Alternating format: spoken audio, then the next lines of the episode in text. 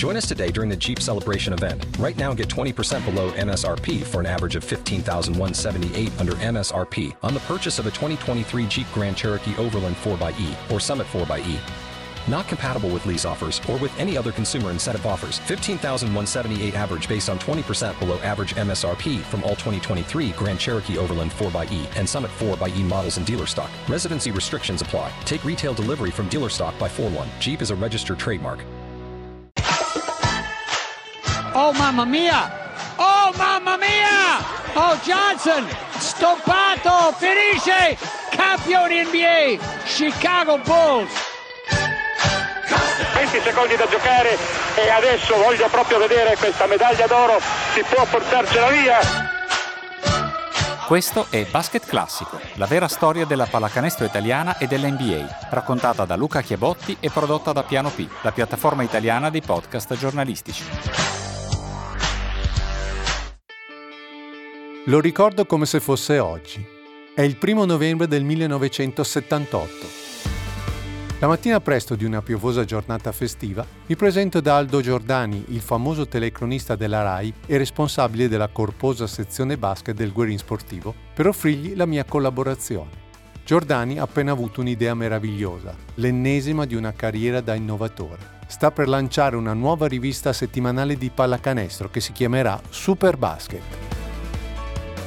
Super Basket esce nelle edicole pochi giorni dopo quel mio primo incontro ed è un successo immediato. Diventa la miccia che farà esplodere la storia che vi sto raccontando in questo podcast, la storia della NBA vista dal nostro paese. Per la prima volta, grazie a quella rivista, il basket dei professionisti americani entra ogni settimana nelle case degli appassionati con un taglio molto più svelto e aggressivo dei reportage mensili dei giganti del basket e con una quantità di informazioni fino a quel momento inimmaginabile.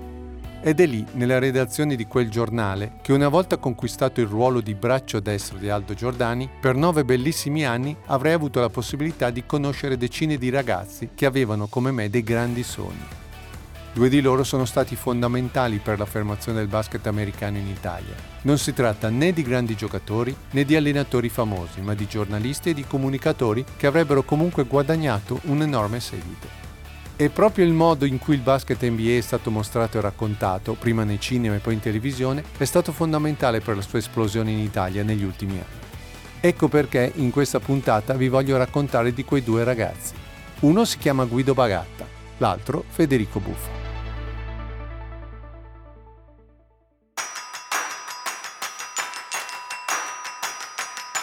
Da subito, per la nuova rivista, Aldo Giordani punta forte sulla NBA Anch'io, naturalmente, scrivo pezzi, titoli e didascalie, anche se non sono mai stato negli Stati Uniti. È in questo clima che nei primi mesi del 79 si presenta in redazione Guido Bagatta. Oggi Guido fa molte cose, giornalista, conduttore televisivo e radiofonico, telecronista sportivo, scrittore di libri da decine di migliaia di copie, organizzatore di eventi e prima delle elezioni indicato anche come potenziale ministro dello sport in un governo 5 Stelle. A quei tempi però deve ancora sostenere l'esame di maturità e fa una cosa per noi straordinaria. Ve la faccio raccontare da lui. Correva l'anno 1979, grazie a un viaggio in America e grazie a delle finali NBA che vedevano gli allora Washington Bullets, oggi Wizard, con gli allora Seattle Supersonics, perché anche loro non ci sono più di nome di fatto perché sono diventati gli Oklahoma City Thunder, ho avuto l'occasione di vedere le mie prime partite NBA ad altissimo livello, perché è un gioco rispetto ad oggi un po' desueto, però comunque c'erano dei personaggi che ancora adesso vengono ricordati come Dennis Johnson, come Downtown Freddy Brown, Jack Sigma, Wes Anseld, Bobby Dandridge, insomma tanti che hanno fatto eh, la differenza. L'impatto curioso perché come veramente ehm, vedere il mostro di Loch Ness, no? Tu ne hai sempre parlato, tutti ne parlano ma nessuno l'ha mai visto, tu improvvisamente lo vedi. Te lo sei immaginato in un modo e invece è tutt'altra cosa. Ovviamente è un'organizzazione un po' diversa da adesso, però rispetto al nostro basket tutto un altro mondo. Non c'era ancora praticamente la Nike o comunque cominciava a muoversi, quindi quasi monopolista la Converse con un po' di Adidas nelle calzature, eh, giocatori con i calzettoni lunghi con eh, i calzoncini cortissimi, allenatori ancora eh, pittoreschi, Dick Motta da una parte e Lenny Wilkins dall'altra, insomma un basket che adesso i nostri più giovani amici non si possono neanche immaginare, che però aveva il suo motivo di essere. Con l'imprinting di una finale NBA vista dal vivo, Bagat diventa ben presto l'americanologo di riferimento di Superbasket. Passano pochi mesi, si arriva a ottobre del 79 e nelle due stanzette di fronte alla stazione centrale dove nasceva la rivista, un giorno si palesa un altro ragazzo. È completamente diverso da Guido, come il giorno dalla notte. Ha i capelli afro, un cappellino blu elettrico con tese basse e in spalla porta uno zainetto. Chiede di Aldo Giordani, ma quella mattina sono da solo in redazione e lui mi consegna dei fogli strappati da un quaderno a righe. Sopra, scritto a mano, c'è quello che sembra un articolo e inizia così. Se chiedete a un americano di paragonare gli States al resto del mondo, vi dirà che sono di gran lunga più avanzati, ma che tra essi c'è uno Stato che in proporzione sta entro certi limiti al resto degli Stati Uniti, come l'Europa sta all'America. La California è la sua capitale tecnologica, Los Angeles. Quel ragazzo si chiama Federico Buffa e questo è l'inizio del primo articolo pubblicato nella sua vita. Sono no un archeologo di altissimo livello.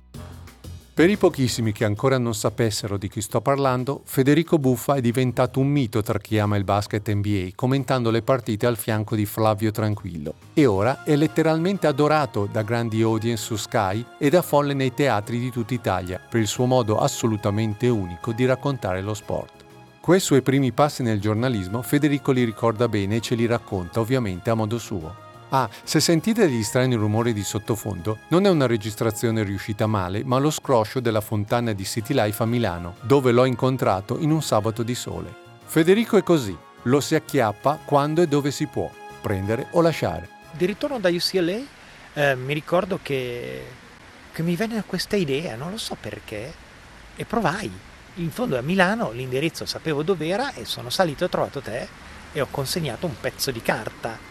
Ma sinceramente senza nessuna pretesa, però vedendo come erano gli articoli, beh, ci può stare perché spesso Giordani ha questo piacere di far raccontare gli Stati Uniti da qualcuno che ci è andato in maniera più o meno fortuita. E quando, quando è, la settimana dopo l'ho visto per davvero su Superbasket, che era diventata la mia, la mia Bibbia, io ho avuto l'unico figlio della mia vita. La storia la completo io. Quando Aldo Giordani torna in redazione, gli dico che si è presentato un tipo e mi ha lasciato un articolo che mi sembra molto interessante. Gli mostri i fogli di quaderno che quel tale buffa mi ha lasciato. Giordani li prende e si immerge nel suo ufficio piccolo e assurdamente disordinato. Dieci minuti dopo riemerge e scolpisce nella pietra le seguenti parole. Se riesce a scrivere un altro pezzo così è un fenomeno. Grande Jordan, un'altra previsione azzeccata. Di articoli di libri come quello, Buffa ne ha scritti a decine, grazie a una cosa fondamentale, l'esperienza diretta vissuta con lo spirito di chi vuole scoprire e capire un mondo. Lo si intuisce fin da quel primo articolo. Buffa è appena tornato da un viaggio estivo a UCLA, l'Università della California a Los Angeles, dove era andato anche a studiare, e racconta le sfide tra alcuni personaggi mitologici che ha visto di persona sui campetti del college, una passione covata già da qualche anno. A metà degli anni 70 io ho cominciato a pensare che ci doveva essere quel campionato, perché era semi-mitologico, eh, all'epoca c'erano i giganti che gli dedicavano abbastanza spazio, però obiettivamente era veramente lontano. E poi tutto è cambiato dopo il mio primo viaggio negli Stati Uniti, che è del 1978. La prima partita della mia vita negli Stati Uniti, sceso dall'aereo, c'è Chamberlain e allora lì è stato, io non credevo che esistesse un essere umano così. Era un 5 contro 5 a UCLA, c'era tanta gente dell'NBA, c'era Greenwood così, e lui a 40 e passa anni dominava senza neanche accorgersene. Mi ricordo che di aver scritto nel pezzo che lui faceva passi e Greenwood faceva il gesto così, ma non aveva il coraggio di dirlo, e perché lui era Dio. Lui era Dio, senza mezzi termini. Federico Buffa ricorda bene quel famoso articolo. Questo è il passaggio incriminato. Gioco spumeggiante ma ordinato. Chamberlain, che ha delle caviglie piccolissime e schiaccia quando vuole ogni pallone a tre metri dal canestro, è talmente sacro che Greenwood segnala agli amici fuori campo una sua infrazione di passi, ma non ha il coraggio di dirlo al Santone. Morale, tre partite a zero per la squadra di Wilt. Fino a quel momento la sua esperienza diretta era maturata nei college, ma presto, anche per Federico Buffa, arriva il momento di assistere finalmente a una partita NBA. E non è una partita da buttare, è un prestagionale, Landover, gli ex uh, Washington Bullets, che però erano una delle due squadre che si era giocata il titolo per due anni consecutivi contro Seattle, contro Philadelphia. E Philadelphia voleva vedere Dr. Gelio, Julius Serving. Cioè, quindi la mia prima partita è Elvin Hayes contro, contro Irving e io alla mia mamma americana che mi aveva portato dissi possiamo restare ancora, guarda che è finita, ma magari escono. Lei mi guardava come dire ma perché dovrebbero riuscire? Ma sai, come a teatro, no, è una normale partita e mi portò a casa, però io uscì da quel palazzo dello sport con una sensazione eh, di distanza abissale da, da quello che avevo visto sino ad allora. Nel 1979, cioè l'anno dopo, mi metto d'accordo con una famiglia di Chicago e col Greyhound comincio a girare tutta, tutti gli Stati Uniti per andare a vedere le partite. Quindi di fatto faccio da uh, fine ottobre fino a quasi dicembre una partita a notte facendo poi sempre ritorno a Chicago quando potevo quindi io sono stato non so a San Antonio col Greyhound vedendo non so Gervin e avrò visto una decina di partite e francamente mi sembrava un sogno. Dormivo sul Greyhound, quindi io mangiavo gli hamburger che trovavo, dormivo sul Greyhound, davo la, la partita successiva Oggi sarebbe impensabile, mm. ma allora avevi una motivazione fortissima e in una stazione dei Greyhound io scrissi magari a penna delle cose che poi diventarono quei pezzi. Comincia così una serie di viaggi che Buffa farà negli Stati Uniti ogni anno. Prima come laureando in legge, quasi giornalista e maniaco di NBA, poi come avvocato, rappresentante di giocatori americani in Italia, infine, parliamo di quasi 15 anni più tardi, fino a quando non diventerà un telecronista di professione. Potete immaginare la miniera d'oro di storie e di esperienze inedite accumulate non solo in campo ma soprattutto fuori. A sentire i suoi aneddoti possiamo dirci fortunati che la carriera di Federico non sia stata stroncata sul nascere in qualche oscuro antro degli Stati Uniti. Rischiavo la vita continuamente, continuamente. Io volevo vedere giocare spesso i giocatori che sarebbero andati nell'NBA, quindi mi capita di andare a vedere un derby al sud, perché io prendevo l'auto a, a JFK a febbraio e la ritornavo ad aprile. E io facevo tipo 45 giorni continuati in giro per gli Stati Uniti a vedere partite. Mi ricordo che per andare a vedere Malone, che giocava in Louisiana, per andare a vedere la sua squadra che giocava in un derby a Monroe, quindi in trasferta, io all'epoca mi fidai e vidi un motel a 11 dollari e non lo dovrei fare, una cosa che Federico non lo fare, il motel a 11 dollari nel sud e a un certo punto mi è entrato a spallate uno alle 3 del mattino e poi è arrivata la polizia, l'hanno picchiato, però lì sinceramente ho creduto, Fede è stato bello ma adesso è ora già di andare e in varie occasioni mi sono buttato da una metropolitana in corsa a Chicago perché tante volte finivo nei guai, cioè proprio senza mezzi termini, ma involontariamente per ingenuità. Mi ricordo che andare in posti di cui avevi sentito parlare e immaginarteli in un modo e vederli completamente diversi era un'altra cosa. Il Madison Square Garden mi impressionò, ma, ma ci sono stati dei posti che mi hanno hanno impressionato di più. Per esempio la vecchia Hemisphere di San Antonio tantissimo, perché non era un palazzo dello sport come gli altri, era veramente messicano, sinceramente, era una strana NBA con le trombe. Poi la vecchia arena dei Clippers, assolutamente stranissima, la San Diego Sports Arena era veramente strana. Chicago. Chicago prima di Jordan era un antro dove c'erano 7-8 mila spettatori e ormai io vedevo la partita con gli amici e ci divertivamo perché, sai, la squadra perdeva sempre, sempre, mi ricordo c'era gente come Quentin Daly così, perdevano sempre, finché improvvisamente è arrivato questo qua e da un mese all'altro è cambiata la cultura di un club che sembravano veramente i pesci che salvarono mm. Pittsburgh. Eravamo un gruppo come di anziani che guardavano la partita, guardavano come potresti vedere una partita di baseball. Superbasket fa conoscere la NBA al pubblico italiano come mai prima con un taglio che deriva non solo dagli insegnamenti di Aldo Giordani, ma anche dal tipo di materiale che abbiamo finalmente a disposizione. Un esempio emblematico è quello di una piccola guida, stampata su carta orribile da Pulp Magazine, che si intitolava The Complete Handbook of Basketball, ma che per noi era lo Zander Hollander. Così infatti si chiamava l'autore, un giornalista, scomparso poi nel 2014 a 91 anni, che dal 1971 al 1997, cioè fino alla comparsa di Internet, ha deliziato migliaia di appassionati. Quella guida era talmente preziosa che Aldo Giordani la teneva chiusa a chiave in un armadio che io scassinavo quotidianamente per poterla consultare, per lavoro ma spesso anche per diletto, e poi rimettevo religiosamente a posto prima del ritorno del boss. Con i primi viaggi in America ne avrei posseduta una anch'io, fino a metterne insieme una collezione che conservo ancora. Se il basket americano è stato raccontato in Italia in modo così caratteristico, lo si deve anche al signor Alexander, detto Zender Hollander. E poi era una guida televisiva lo Zender Hollander, cioè serviva per quelli che vedevano le partite NBA e se la tenevano davanti alla tv per guardare questi qua ed era divertentissima. Era una guida televisiva per noi però era il Vangelo secondo Matteo. Puttanate comprese che hanno condizionato la vita di quelli che almeno nella nostra età. Place the oboe o the trombone in the off season. Fantastico. Ma questo serviva perché nella cultura nostra non c'erano questi divertimento di parlare dei giocatori, per esempio di calcio, e tirar fuori questa aneddotica su di loro, mentre gli americani lo facevano con grande facilità, irridevano i giocatori, qua non potevi irridere nessuno, mentre loro erano sarcastici sui giocatori. Era veramente un cambio culturale, un'apertura mentale quella. E così, mentre Federico Buffa rischia la vita in qualche posto remoto degli Stati Uniti pur di assistere a una partita di pallacanestro e Superbasket macina pezzi su pezzi sulla NBA, Guido Bagatta capisce che è venuto il momento di dare una svolta decisiva. Nella scorsa puntata vi ho raccontato che grazie ai contatti di Giorgio Gandolfi, in Italia circolano già un po' di video della NBA, ma a vederli sono ancora in pochi. Il grande pubblico della pallacanestro americana continua a cibarsi solo di foto, di articoli della propria immaginazione, né più né meno come nei 20 anni precedenti. Gandolfi ha una visione ancora didattica delle sue proiezioni. Si considera un divulgatore del gioco.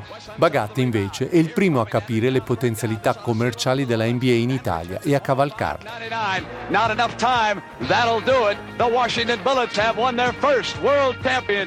Va ad assistere alle finali del 79 e quando torna comincia a maturare un'idea che non viene scalfita neppure da un piccolo contrattempo scolastico. Viene infatti bocciato. Riparte per gli Stati Uniti e in pochi mesi mette in piedi un tour che segnerà per sempre la sua carriera e la storia del basket americano nel nostro paese. Mi sono detto, ma perché non provare, visto che la televisione non esisteva ancora, a portare delle immagini per far vedere agli italiani quello che noi raccontavamo. Grazie a un finanziamento, onestamente non mi ricordo, era comunque il padre di una mia amica, di una fidanzata, di una ragazza americana che viveva in New Jersey che si è fidato a prestarmi mille dollari, che poi ci tengo a dire sono tornati al, al possessore. Ho acquistato tre bobine con le finali NCAA, eh, lo Star Game dell'NBA e eh, la terza era una specie di All-Star Game del, delle università, in modo da poter proiettare nei cinema, proprio come si vede adesso un film, eh, tre bobine da 40 minuti, quindi fornire 120 minuti al pubblico italiano eh, di dare la possibilità di vedere appunto quello che nessuno mai aveva neanche visto col binocolo. Ed è stato un successo clamoroso, siamo stati anche travolti proprio letteralmente dal successo, tant'è che il comune di Pesaro ci ha fatto causa per farci pagare le vetrate del teatro in centro che ospitava il tutto, troppa gente, molti fuori che non potevano entrare, spingi, spingi, spingi, sono cadute le vetrate rischiando anche di ferire qualcuno abbiamo dovuto pagare qualche milione ai tempi, un paio di milioni eh, di, di, danni. Eh, guadagnavamo tanto perché erano mille lire a biglietto, c'erano circa 1500 o anche 2000 persone, quindi 2 milioni a volta. Eh, regolari, perché avevamo la SIA e il borderò, mm, avevamo trovato un escamotage, devo dire la verità, avevo 20 anni, quindi eh, sorprendente per un ventenne, perché usavamo i corrispondenti di Superbasket, quindi i giornalisti che sapevano tutto della località, Gorizia, Forlì, e li utilizzavamo pagandoli come co-organizzatori, quindi davamo a loro eh, diciamo, l'incombenza di affittare il teatro, poi lo pagavamo noi, e di promozionare eh, l'evento. Il ruolo di Bagatta non si limita a quello di organizzatori di un viaggio cinematografico con la 500 della mamma, né a quello di giovanissimo milionario, coi soldi in contanti che spuntano dai sacchetti del supermarket dopo ogni proiezione. Il fatto è che i filmati non sono doppiati e quindi tocca a Guido prendere in mano il microfono per la prima volta e commentare sul momento. Era un teatro un po' di Rocky Horror Picture Show come ispirazione, nel senso che c'era l'impersonificazione in questo caso non tanto del pubblico che comunque si alzava, applaudiva come se vedesse una partita dal vivo, ma di, di chi sta parlando anche adesso, che col microfono faceva una radiocronaca, una telecronaca dal vivo, si metteva presentava dal palco, poi diceva possiamo partire con eh, il eh, filmato e per eh, tre tempi appunto da so, 40 minuti, eh, raccontava la partita, faceva la sempre la stessa, quindi era un'opera teatrale. Conta che abbiamo fatto di seguito tipo 30 date e per 30 sere io andavo in scena, andavo in scena col microfono raccontando sempre la stessa storia. Guarda World Be Free piuttosto che Smith come tirano bene, mi ricordo lo Star Game di Detroit, la bobina era del 1978, quindi era anche dell'anno prima, però la gente, ripeto, al Silverdome, al Pontiac Silverdome di Detroit, nessuno mai c'era stato, vedeva questo campo, queste riprese, perché non erano tratte dalla televisione, perché come fa adesso l'NFL, l'NBA e l'NCAA allora facevano i film proprio in pellicola, quindi erano girati molto bene, col commento in americano che tenevamo in sottofondo. Peraltro io le bobine le conservo gelosamente nel mio box, quindi ogni volta che tiro fuori la macchina vedo le tre pizze una sopra l'altra che mi ricordano diciamo l'inizio di tutto. Anche grazie a quel tour, poco più di un anno più tardi, Bagatta viene chiamato da Canale 5 che gli affida la telecronaca del Super Bowl. Domani si gioca quindi la quinta giornata del campionato della National Football League. È la fine di gennaio del 1981. In pochi mesi, quindi, nella scuola di Superbasket di Aldo Giordani, nascono e si sviluppano due carriere molto diverse tra loro, ma ugualmente importanti. Una, quella di Bagatta, rapidissima e mainstream, che approda alla grande popolarità televisiva l'altra, quella di Buffa, basata sul racconto e sui tempi lunghi, che arriverà comunque a un successo enorme. Giordani, nella parte scritta, aveva proprio questa, questa idea che gli veniva, secondo me, dal Guerino, ovvero sia dall'influenza che comunque Gianni Brera aveva su tutti quanti, di creare un altro linguaggio per il tuo sport. Cioè, Brera lo fa nell'ultima pagina del Guerino quando era gigantesco, te lo ricordi con l'arcimatto, immaginandosi un'altra lingua per il suo sport. L'italiano si presta, poi devi giocare. A Giordani non sembrava vero di avere anche l'inglese a disposizione, che Brera non aveva, Brera aveva il latino, che però non ha la stessa presa dell'inglese. E Giordani ha inventato una serie di termini che mi facevano impazzire. I primi pezzi li scrissi per il torneo interno liceale, col soprannome di Archibald, perché devo anche parlare di me, e io li scrivevo come lui, usavo la sua terminologia, cioè io pensavo che creare una lingua per uno sport fosse fantastico, è vero che ero al liceo classico, e quindi l'influenza è stata quella che lui ti costringeva a pensare al gioco in un altro modo, non in maniera didascalica ma in maniera creativa, e secondo me era perfetto, perfetto. Cioè Brera inventa un termine come centrocampista che dura nel lessico del calcio italiano per 30 anni lui ha inventato delle cose con le traduzioni e le creazioni che sono ancora qua. Sono veramente dal punto di vista lessicale della gente che ha aperto ogni tipo di canale. È divertente però pensare che anche il buffa che conosciamo adesso, quello dei racconti epici su Sky, sarebbe potuto non esistere. Non solo per quella notte da incubo di 38 anni fa nel motel da 11 dollari a Monroe, Louisiana, ma anche per un approccio con la televisione che stava per costargli la carriera. Per raccontarlo dobbiamo fare per un attimo un salto nel 1994 e uno strappo alla regola. L'Andrea Bassani che Buffa cita è la stessa persona che dai primi anni 2000 ha consentito all'Eurolega di avere una visibilità televisiva planetaria. Anche Bassani entrerà presto in scena in questo nostro podcast, in un'altra multiforme veste. Intanto però concentriamoci sul 1994, quando è direttore di Telepiù 2. Ecco come Federico Buffa ricorda la sua prima telecronaca americana e le sue conseguenze potenzialmente disastrose. Arriva questa semi-mitologica telefonata di, di Andrea Bassani che mi dice, senti abbiamo preso i diritti del college basket, non è che ti andrebbe di fare ah, la telecronaca. Io non gli ho fatto neanche ti and- finire ti andrebbe, ma sono già lì. E infatti arrivai e mi, mi disse, il tuo, la prima voce è Claudio Rigoni, va benissimo, grande e facciamo la prima e poi anni dopo Andrea mi ha detto che l'amministratore delegato eh, disse ma chi cazzo è questo scappato di casa? No, spero che tu non me lo faccia sentire un'altra volta. E Andrea mi ha detto ma sai, calcolate che andavano al pomeriggio, così, ho sperato che lui non la sentisse. Invece ne gliene è capitata un'altra e ha detto, ti avevo detto che lo scappato di casa doveva tornarsene a casa. Lui no, dai, ma aspettiamo, facciamoli fare fino a Natale, magari si crea un po'. Poi probabilmente questo amministratore delegato non ne ha viste più.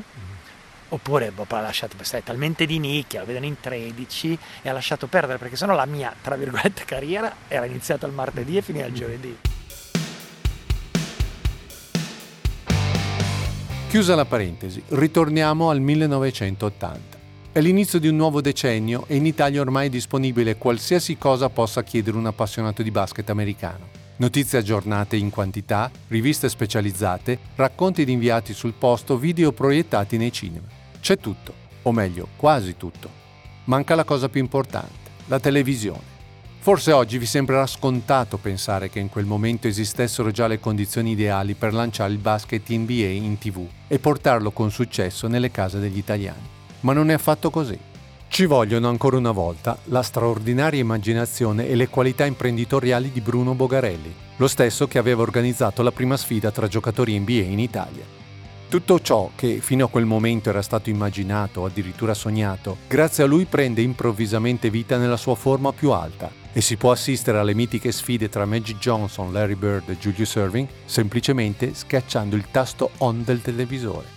Se a tutto ciò poi aggiungete la voce e la fantasia di un personaggio come Dan Peterson, che per il basket italiano è stato davvero l'uomo della provvidenza, l'effetto, per usare uno dei suoi tipici modi di dire, sarà un pandemonio. Ma questo lasciate che ve lo racconti nella prossima puntata. Ci risentiamo mercoledì.